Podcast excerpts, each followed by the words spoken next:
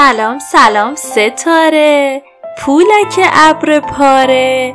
بریم یه قصه بشنویم با رادیو ستاره.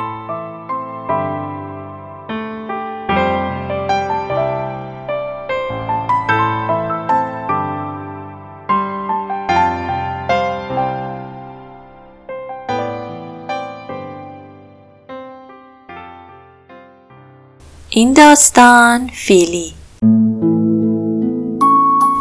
روزی روزگاری گوزنی که از راه رفتن توی جنگل خسته و تشنه شده بود کنار جوی آب بزرگی وایسا تا آب بخوره.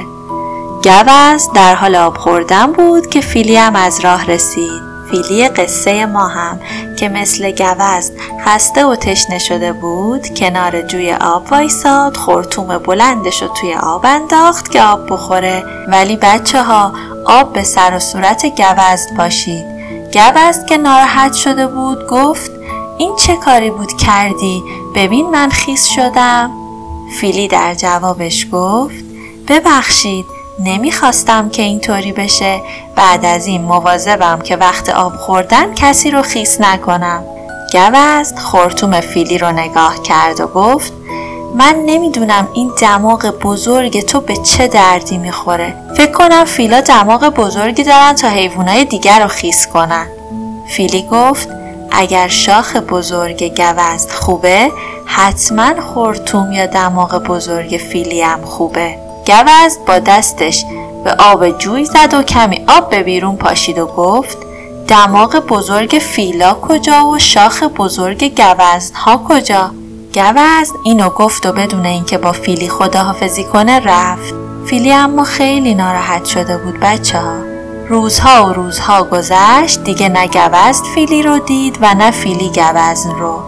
تا اینکه یک روز توی جنگل هوا یهو طوفانی شد. یعنی اینکه باد خیلی خیلی تندی میومد بچه ها. طوفان جنگل رو به هم ریخت. خیلی از درختها رو شکست و میوه خیلی از درختها هم پایین ریخت. حیوانای جنگل از اینکه غذاهاشون که میوه های جنگلی بود روی زمین ریخته شده بود خیلی خوشحال شده بودند گوزنم خوشحال و خندون به دنبال پیدا کردن درخت میوه مورد علاقش بود که یک دفعه یه درختی پیش پاش روی زمین افتاد. این درخت رو که طوفان شکسته بود موقع افتادن روی زمین شاخه هاش به شاخه گوزن گرفت و گوزن رو به زمین انداخت. بچه ها گوز دیگه نمی‌تونست تکون بخوره. فریاد زد کمک کنید کمک کنید. با سر صدای گوزن پرنده ها و حیوانای جنگل دورش جمع شدن. ولی هیچکس نمی‌تونست کاری انجام بده. هرچی هم که میگذشت گوزد بیشتر ناراحت می‌شد و بیشتر درد می‌کشید. پرنده ها و حیوونا مونده بودن چه کاری انجام بدن که یه دفعه صدای اومد و گفت برید کنار. حیوونا کنار رفتن یه دفعه فیلی جلو اومد. فریاد شادی حیوونا و پرنده ها بلند شد. آقا خرگوشه گفت آفرین فیلی این کار توه. تو می‌تونی به گوزد کمک کنی.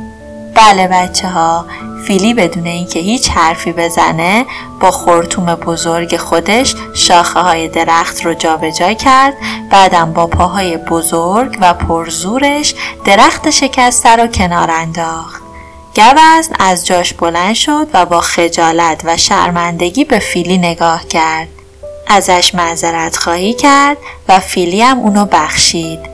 خب بچه های گلم من مطمئنم که شما هیچ وقت هیچ کسی رو مسخره نمی کنید. یادمون نره که ظاهر و قیافه دیگران اصلا مهم نیست بلکه این قلب مهربون اوناست که اهمیت داره. خب دیگه موقع خوابه شبتون بخیر کوچولوهای ناز